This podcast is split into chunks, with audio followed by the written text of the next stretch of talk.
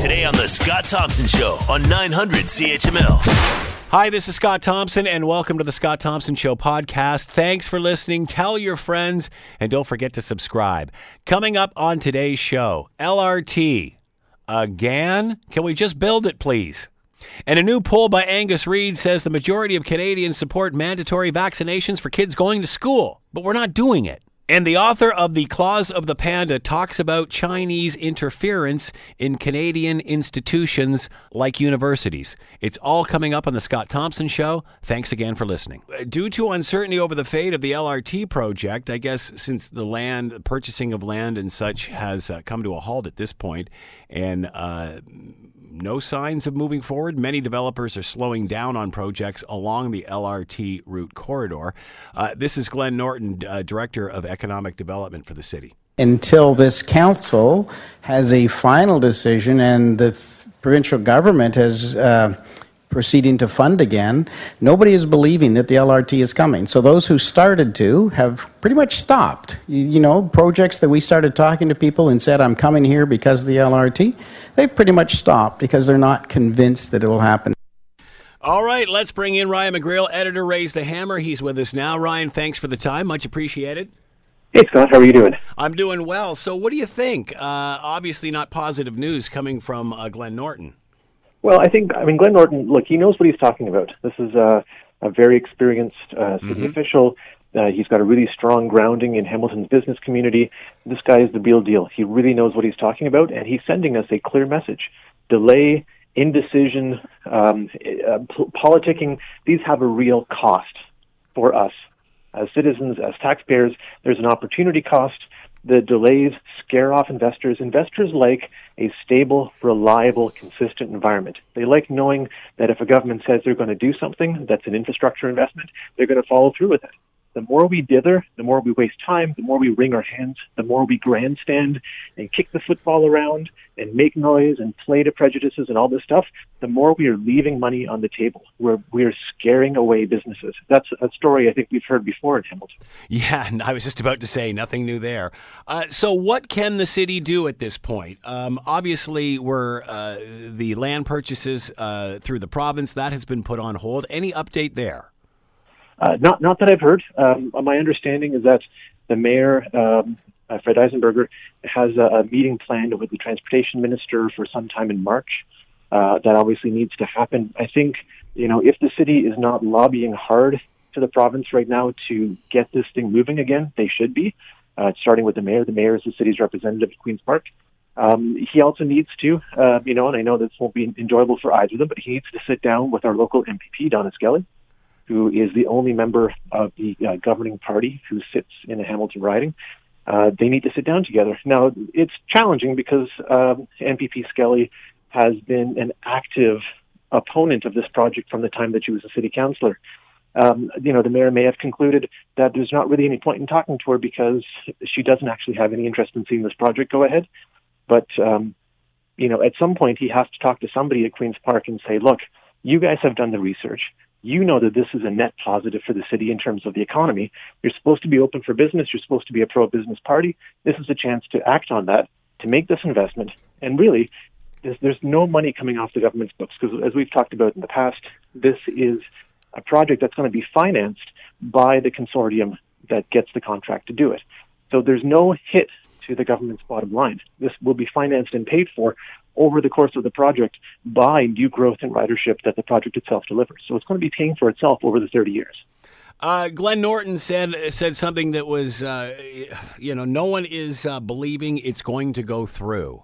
Um, how much? How how many? What percentage? Uh, what, is is that the is that the majority? Is it uh, the minority? Is it some just concern because of the delays and trying to apply pressure? How much of a concern is this? Well, these business decisions, I mean, big business investment decisions, they all happen at the margins, right? And if you're looking at a project and you're thinking, okay, if this goes ahead and if we get this financing and if we can sell this many units at this price and if we're, uh, you know, authorized to do this many stories, we can make this much money. But if one of those pieces is not there, then the whole project is not there. So they're waiting for the confirmation to happen. You know, they're they don't have the confidence that yes, this is definitely going to happen.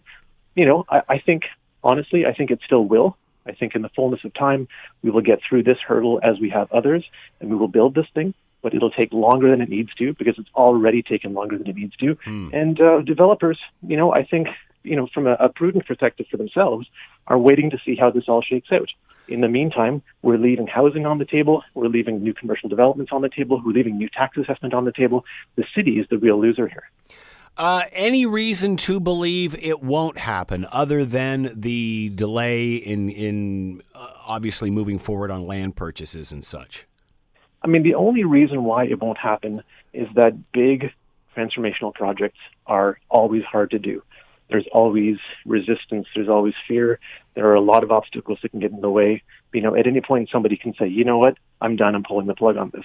Um, that's always a risk of any large project. But if we let that fear stop us from trying to do things, we'd still be driving around and, you know, actually we, we riding horses on dirt roads. I mean, the, at a certain point, we have to decide, yes, this is going to be hard. Yes, there are going to be roadblocks and it's going to be bumps and challenges and delays and all of these things, but we're going to push through and we're going to finish it anyway because for once in our lives as a city, we have to finish something that we started. Uh, many way back when concerned over need and want for all this. Clearly, if businesses are concerned and, and, and people like Glenn Norton are speaking up uh, and, and, suggesting that the delaying is is, making uh, some feel a little nervous about that. I mean, shouldn't that alleviate any concern that this is backed by business, by development, and that it will lead to the things that people are, are, are talking about and have been for years?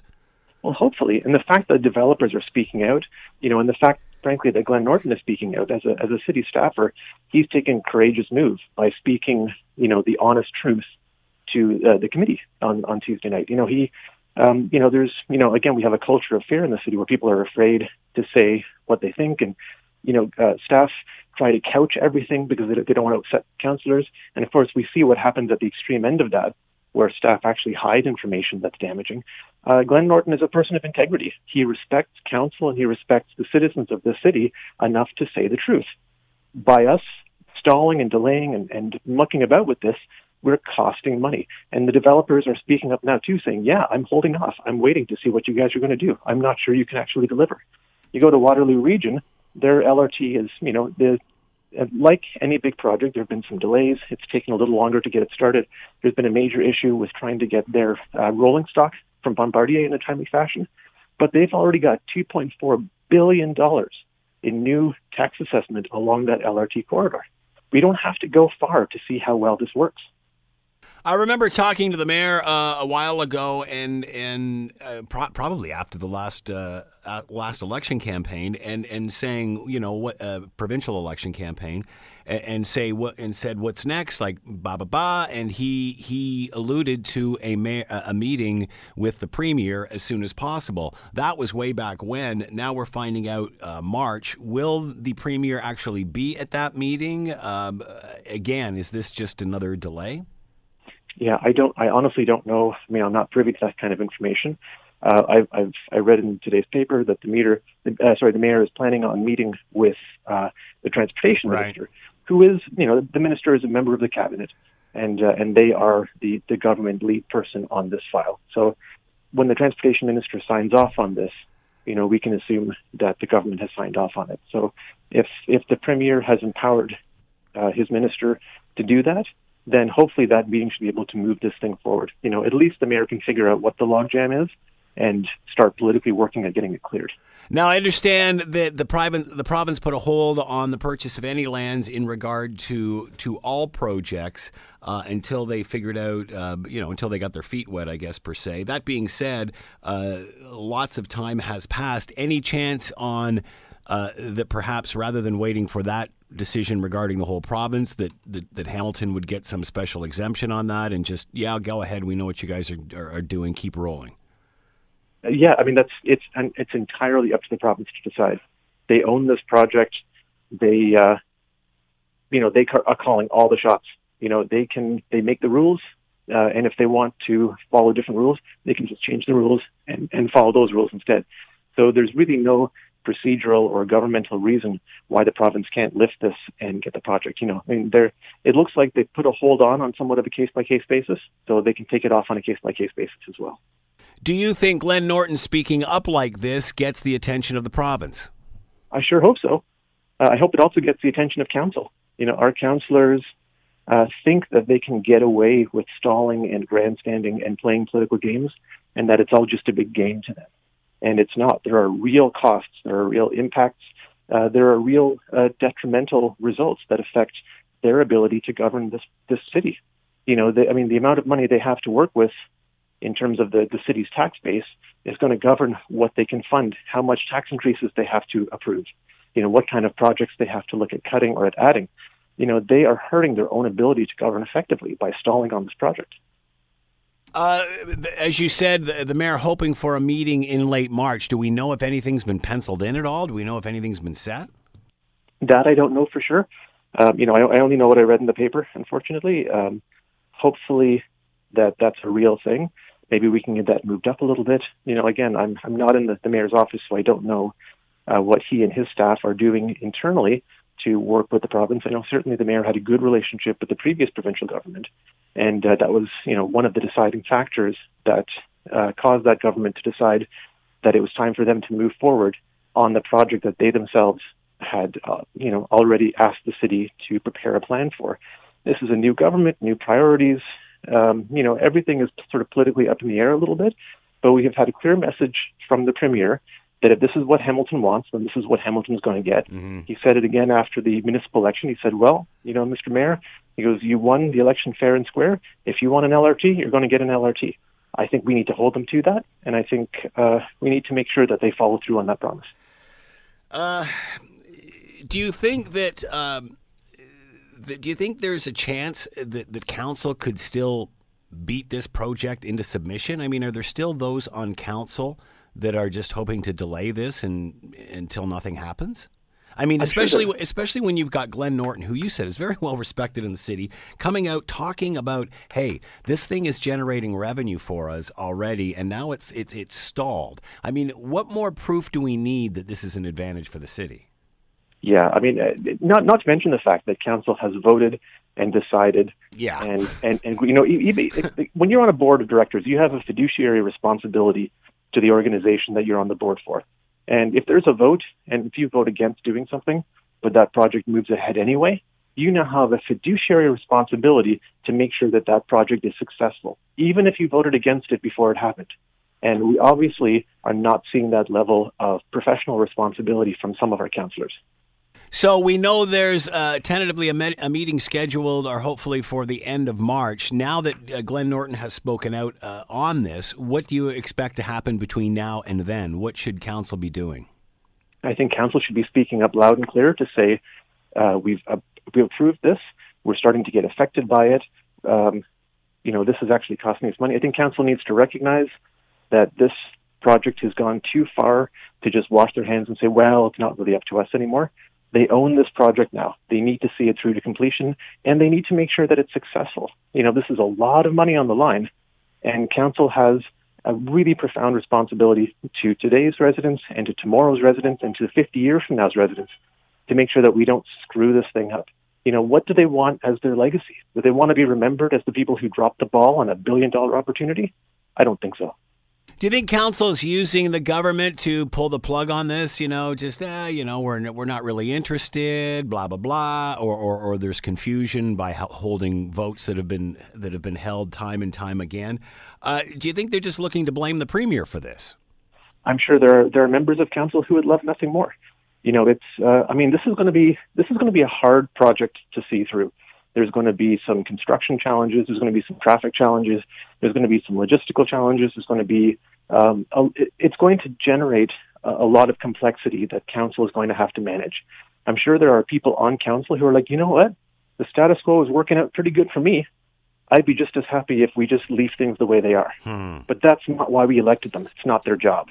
Their job is to bring the city into the future. Their job is to make things better. Their job is not to make their jobs easier. It'll be fascinating to see uh, where this information from, from Glenn Norton ends up and uh, if it helps grease the wheels and gets things moving. Ryan, thanks so much for the time as always. Much appreciated.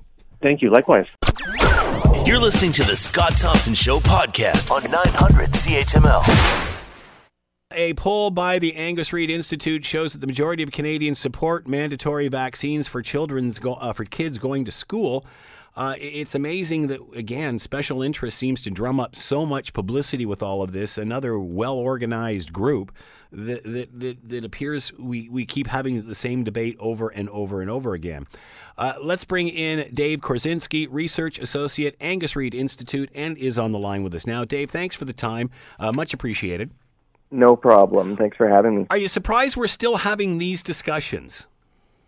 Uh, yeah, a little bit. You know, uh, the the vaccination debate is really interesting in this country because there's a couple of things at play here.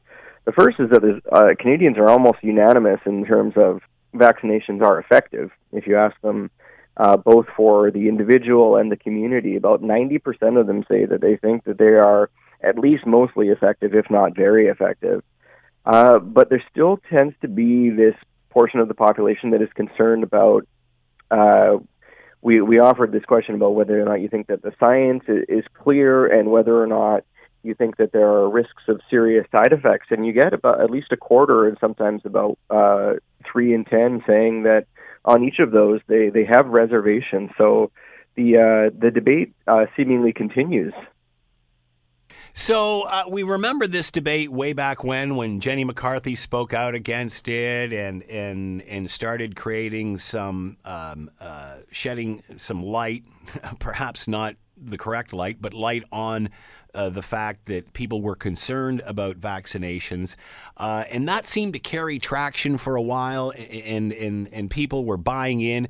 But then, of course, the medical community came back and, and, and stacked with evidence and and and and research and such, and basically said that you know this whole movement is is just bizarre. And if you look past you know history over the, the last decades, uh, century and such, uh, these vaccines have have ha- have been used to rid the world of, of deadly diseases in some cases. Um, it seemed like the science was winning out. Where are we in this debate? Is the pendulum still swinging back and forth? Yeah, I, I it's funny. I, I noted at the beginning of this piece that the uh, you know you had to be vaccinated to be a member of George Washington's army in the American Revolution at mm. one point, um, because he was more concerned about smallpox than he was uh, enemy troops. Um, so this is something that really is is well trodden ground, and the uh, yeah the that real push uh, that began in 1998 with the the the report that uh, the doctor's name was Andrew Wakefield. He is no longer a doctor, uh, and this has all been him, disproven, hasn't it? It's all been debunked. Yeah, he was he was removed from the medical council in the UK, and there there've been no scientific link between what he said was the, the measles, mumps, and rubella uh, vaccination and autism. Um, but it's still, you know, it it does seem to hold some sway. The the public health officials still say that um, the misinformation that they they call it um, is pretty effective, and you've seen measles since 2016 has risen 30% globally, and that's what we've got this uh, outbreak out here where I am in Vancouver, and we had a, a family that went to uh, Vietnam and came back, and their children hadn't been vaccinated, and now there's, uh, I believe, between 10 and 12 cases of, of measles that have broken out. And that's really driving this push for people that say that it should be mandatory. And uh, for, for whatever reason, the, um, it's, I think it's a kind of a, a, a bit of a, a emblematic of our culture at the time right now with with the internet. Uh, it, it's pretty easy to read both sides of the story, even if perhaps there isn't another side to the story. Um, hmm and the, the medical officials will tell you that there is no other side to the story. It's well, that's that the thing. It's like it's amazing that, as you mentioned, this story, this uh, you know, this whole Jenny McCarthy thing that started back in 1998 in this one study, one study which has since been debunked. The doctor isn't even in business anymore. Yet it still carries more weight than all the other studies that have been presented behind it that are scientifically accurate.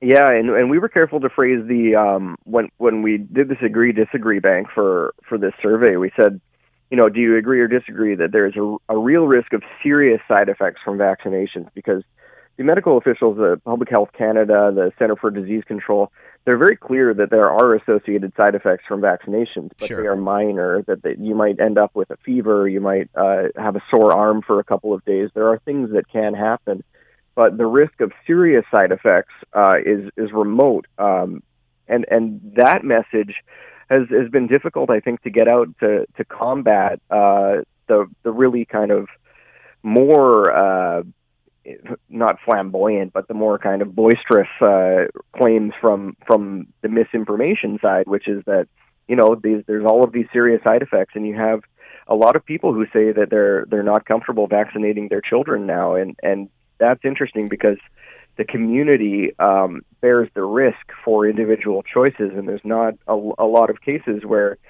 where that is uh, part of the calculus is that you know if, if you're not vaccinating your children you're, you're perhaps putting other children at risk. Which is bizarre because that's, that that's some of the reason that, that parents will say well you know my kid's not vaccinated but everybody else's is. So what's the what's the difference? I mean there's a selfishness here that's unbelievable because again as you mentioned the majority of people think that all kids should be vaccinated before they go into school and yet yeah everybody but mine yeah, and I think the uh, the one of the things that needs to be communicated a little bit better by public health officials is that herd immunity concept. For for measles, you have to have 95% of the population vaccinated to prevent um, that other 5% from putting people at risk. And in Canada right now, for the last three waves of data, it's been at 89%. So we're still below that, that number in terms of what is necessary uh, to protect the population. So I think that's what's driving this, you know, seven in ten Canadians who now say that yeah, they would support it if if vaccines were made mandatory to to attend school. So another stat in this that I found surprising was um, this is more prevalent among older respondents, with 36% of those age 55 or older having concerns. You'd think the older the person is, the more they'd have, the more they'd know historically on this issue and how important it is. Yeah, you know, um, the the uh, eradication of smallpox was only in uh, 1977. Exactly. So in theory, this 55 plus age group should have more experience and a little more wisdom on this issue to to draw from. But you do see that, you know, the the people that say that the science isn't quite clear, it's it's dropped to one in five. Uh, 20% for 18 to 34 year olds, and it rises to 36% for those 55 plus. So you've got 36% who say that yes, the science isn't clear, and then another 6% that you can actually add on that who say that they're not sure. Because you know, in theory, if you're not sure about the science, then you're you're saying that it's probably not clear. Sure. Um, so that's a, that's a significant portion of the population, and, and quite a bit higher than the average for the population. So it's it's interesting you to wonder, you know, where the information is coming from for certain people, and uh, you know just what's what's driving the the solid core of of people in Canada, about one in four that uh, maintain this doubt that um, you know is is in some cases uh, leading to real real impacts on uh, on children and families and, and the communities. It would be interesting to you know to ask these people how would they feel about going to Vancouver and visiting that family you're talking about. Yeah, because it, it, know, it's as if they're assuming, well, I would never get in contact with them. Well, geez, do you choose whether you're going to get a cold or not, or the flu, or who you come in contact with, or you spread a virus? I mean, my goodness, it just seems. Yeah, I think there might be a little bit of an aspect of kind of out of sight, out of mind. You know, you're you're a little bit older, you're not going to be uh, in those communities, so you're more likely to say, you know, it, people should make their own choice, or people don't have to vaccinate their children if they have, you know, these philosophical or religious beliefs that are underpinning their their desire not to. Um, it's a lot more difficult for uh, people who have to send their their children to school and are concerned about the potential impact of, you know, not having a, a population that's inoculated. So, this, yeah, it's it's really a fascinating kind of debate within the Canadian public, and you've got that, you know, nine in ten who say that they're effective, but one in four who say that, regardless of that, they still have these concerns. Mm. So, who is not getting vaccinated? Who is? And, and what is the situation with Canadian schools? Can you get in without being vaccinated? Yeah, you can. There, there's legislation that was passed um, in Ontario in 1991, I believe, but it's it's one of those things with without a lot of teeth and is loosely enforced. So there actually is um, a protocol in place to say that that children have to have proof of inoculation um, in Ontario, but this is something that when I was researching this, uh, it's basically not enforced anywhere in Canada. So that's kind of the drive for people who are looking for, you know, the mandate here is that, you know, if if we do want to get serious about this, perhaps you have to have people that show that uh, they are in fact vaccinated because the the rates are uh, a little bit lower for certain things. You know, you've got um, for the the main four, the big four vaccinations, there's you know 77% of of children um, under the age of two are vaccinated for the diphtheria, tetanus, and, and pertussis shot. So that's quite a bit lower than than herd immunity. And then for MMR, which is the one, the big one that's getting uh, all of the publicity because of the outbreaks both in Canada and the United States right now, we're still below 90%. So there are people that that are you know abstaining from having their children vaccinated, um, and there's not a, a ton that can be done in enforcement. And across the country, uh, it's it's a little bit of uh, you know just it's the parents' choice, and and if they don't, then it's up to the schools and the municipalities to sort of figure it out and enforce their own protocols at this point. Any idea, percentage wise, how many kids in Canadian schools are not vaccinated? I, I don't have that data, unfortunately. I would I would think that you know most of them are done. They try to get them done by the age of two, yeah. and you're at about eighty or ninety percent for most of the major vaccinations. So perhaps that number drops, but it could be as high as that ten percent. Um, I would I would think that it's probably a little bit lower because of people coming in afterwards. But that is the the recommended timeline to get it done, and it and it is not done by about ten to fifteen percent of the population. So, who is not getting vaccinated? Um, uh, is it those that that, that are uh, unsure of the science? Is it for religious reasons? Why why not getting vaccinated? What are the reasons? Yeah, you know, it's interesting. The the the philosophical view, like the the idea that you know people have the right to uh, make their own choices is interesting, and, and there was actually data from Public Health Canada that suggested that 15% of uh, parents told Health Canada that they believe that uh, going to a chiropractor or having naturopathy type, uh, you know, homeopathic type of uh, therapies were viable alternatives to vaccination. And I, I have a quote Wow. from the Health Canada report that says that is, quote, not true, unquote. Um, so there is that belief that there's these alternative practices that, that can be uh, implemented that really are, are not effective. Um, and you know, that's that's what's leading people who are in the medical field to say, you know, maybe we do have to have some sort of mandate in place because people are uh, buying into a little bit of uh, the the other side of, of this debate and saying, you know, if you just go to the chiropractor, you don't have to get vaccinations. Wow, who would have thunk that getting your back cracked has more than one uh, positive influence in your life? Like, where does that junk science come from?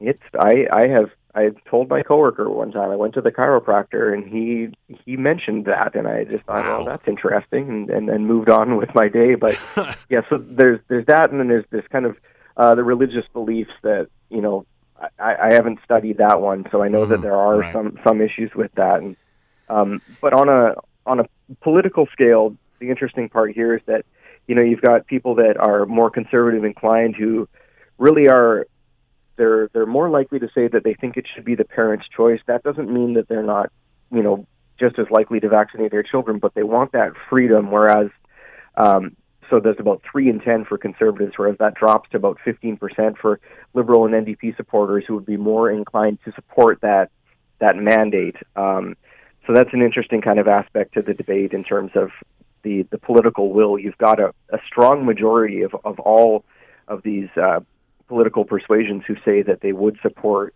uh, this type of, of mandatory program, and you know people abstaining for for a number of different reasons. So, is the trend going which way? I mean, is this something alarming that we should keep an eye on, or are people getting the message? Are people doing their homework?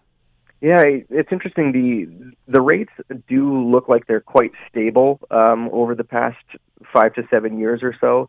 Um, they're not quite at the level that that uh, Health Canada would like them to be at. But what's interesting is that when you have these outbreaks, um, what, when we asked, uh, this was about 10 to 12 days ago that we fielded this survey, and, and about 54% of Canadians said that they were following this issue and, and actually reading stories about kind of the vaccination debate.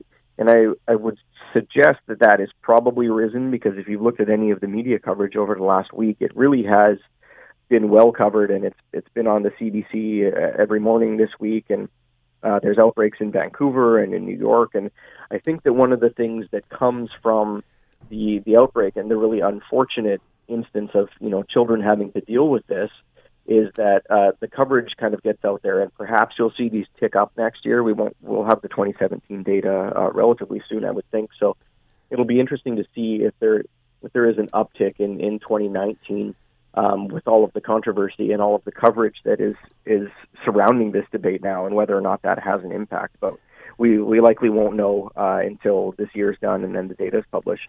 Dave Korzinski's been with us, research associate, Angus Reid Institute. Uh, their latest poll showing that the majority of Canadians support mandatory vaccines for kids going to school, but when it comes to their own, eh, it's a different story. Dave, thanks for the time as always. Much appreciated. No problem. Take care. You're listening to the Scott Thompson Show podcast on 900 CHML.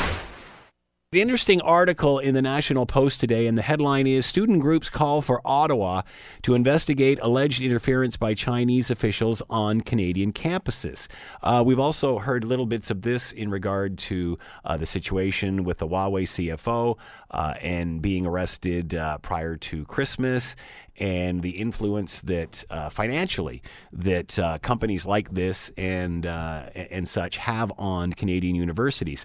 It goes on to say the request for a federal probe raised to a new level concerns over Beijing's attempt on molding opinion on Canadian universities. Uh, and it goes on to say any malicious interference in Canadian affairs by foreign representatives here would be inappropriate. A federal official warned Wednesday in the wake of incidents that saw students from China angrily attack uh, a uh, two activists who were supporting Tibetan and Muslim cultures on Ontario at Ontario universities. Uh, but the spokesperson for uh, Kirsty Duncan, minister for responsible for universities, sidestepped a call for Ontario to investigate whether Chinese diplomats are using students, such students, to meddle in Canadian post-secondary institutions. The request for a federal probe raised eyebrows uh, uh, considering these two situations. Two Muslim student groups, uh, activists, uh, and students for a free Tibet raised the issue in a letter Wednesday to the Foreign Affairs Minister, Chrystia Freeland, and Public Safety Minister, Ralph Goodale. We're asking, this is a quote, we're asking for an investigation into the role of the Chinese government in these two incidents to ensure that we can freely exercise our constitutional rights. One of the cases this month, Chinese students launched a petition that garnered 11,000 digital signatures calling from uh, calling for the removal of a Tibetan Canadian woman just elected to a student union, uh, uh, student union president at the University of Toronto, uh, as the student herself faced a barrage of abusive online messages. So here's a student who believes in Tibetan culture, uh, ran for the president of the Student Union, University of Toronto, and got 11,000 digital signatures condemning her. In the other incident, five Chinese student groups acknowledged that they had been co- in contact with the Chinese consulate, criticized McMaster University in Hamilton for permitting a talk by a Canadian woman that highlighted the well documented abuses against Muslims in China. There is no direct evidence the Chinese students were acting under Beijing's orders, but in online messages, the McMaster students mentioned, uh, mentioned contacting China's Toronto consulate. Uh, Freeland and Goodale's offices referred the all of this to uh, the science and sport minister who's responsible for universities. Any place of learning should be free of abuse, discrimination, har- harassment, and hate, said the press secretary in a statement. It's all also important to note that any malicious interference in domestic affairs by foreign representatives of Canada would be inappropriate. China's en- embassy could not be reached for comment on either statement. It denied playing any role while accusing critics of trying to stir up anti China sentiment. Uh, at the same time, though, it said Beijing opposes anyone who provides support and convenience of any kind of separatist forces uh, or Tibetan independent activities. And we strongly support the just and patriotic action of Chinese students. So they're not condemning them for condemning this uh, student union president for sympathizing with Tibetan culture. Outside experts endorsed the call for the federal government to get involved, saying Ottawa has for too long paid little heed to China's covert, uh, uh, uh, covert soft powered campaign. It does not seem to be quite uh, problematic if the Chinese embassy feels it can direct the activities of Chinese students in Canadian in Canada in ways not consistent with the norms of academic freedom. Uh, fascinating scenario. To talk more about all of this, uh, Jonathan Manthorpe is with us, author of The Claws of the Panda, and is with us now. Uh, Jonathan, thanks so much for the uh, time. Much appreciated. My pleasure, Scott. Tell us about The Claws of the Panda. Uh, well, uh, the, my book just came out a few weeks ago, and it's basically about how the Chinese Communist Party has launched a campaign of influence and intimidation in Canada and in other countries as well Australia, New Zealand, the United States, some European countries over the last 70 years to try to be able to influence matters that um, uh, affect uh, the, the Chinese Communist Party rule in China and else and its influence elsewhere.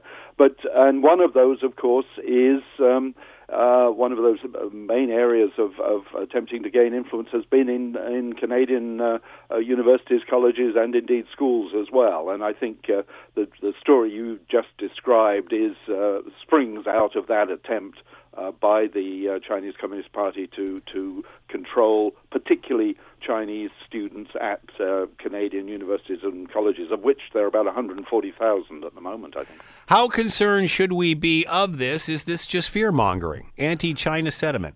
No, I don't think it is. It's been going on for a long time. There are two issues, two central issues here, I think, Scott. One is that um, the Chinese Communist Party has launched a, a very strong um, campaign within China to uh, uh, boost nationalism and patriotism, and part of this is because the uh, the party and the one party state uh, doesn't quite have the legitimacy it did years ago. It needs to uh, to drum up support, and particularly at a time when the economy is going a little haywire.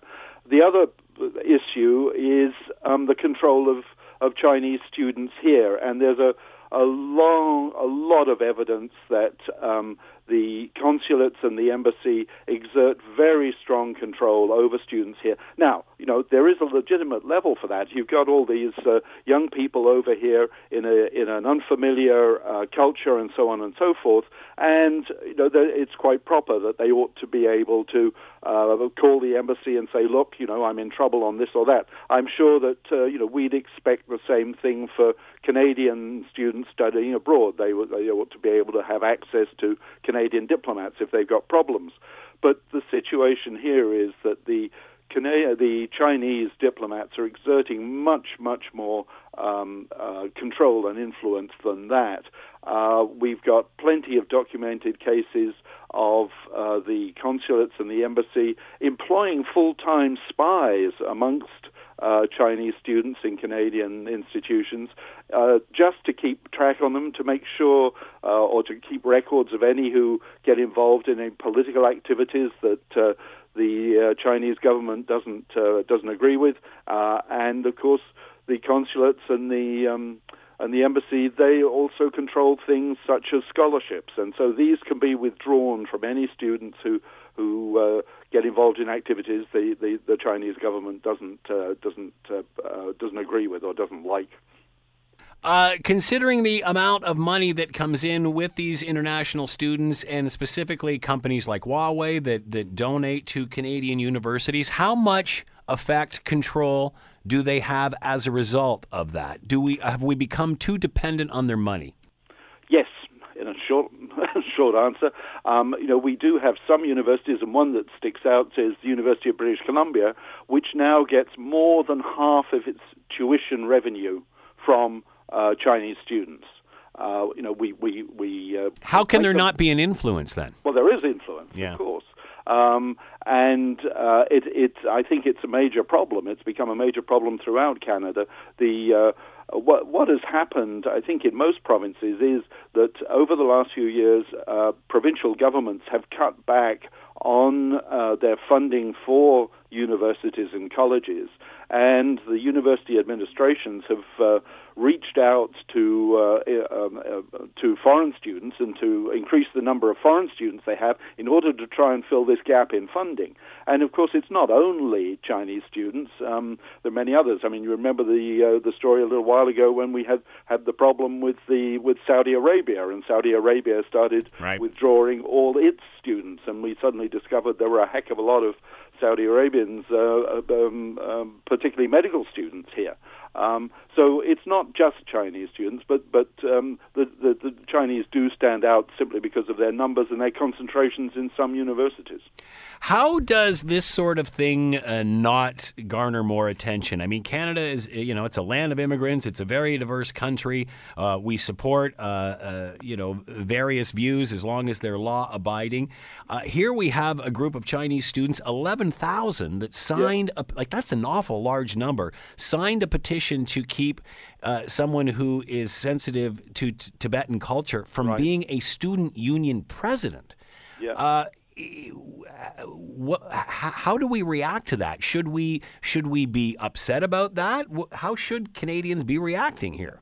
Yeah, we should be upset about it because um, you know her election was perfectly legitimate from what I can see, mm-hmm. um, and it's essentially bringing um, greater Chinese domestic politics and fighting it out on on Canadian campuses, and uh, we should not allow that.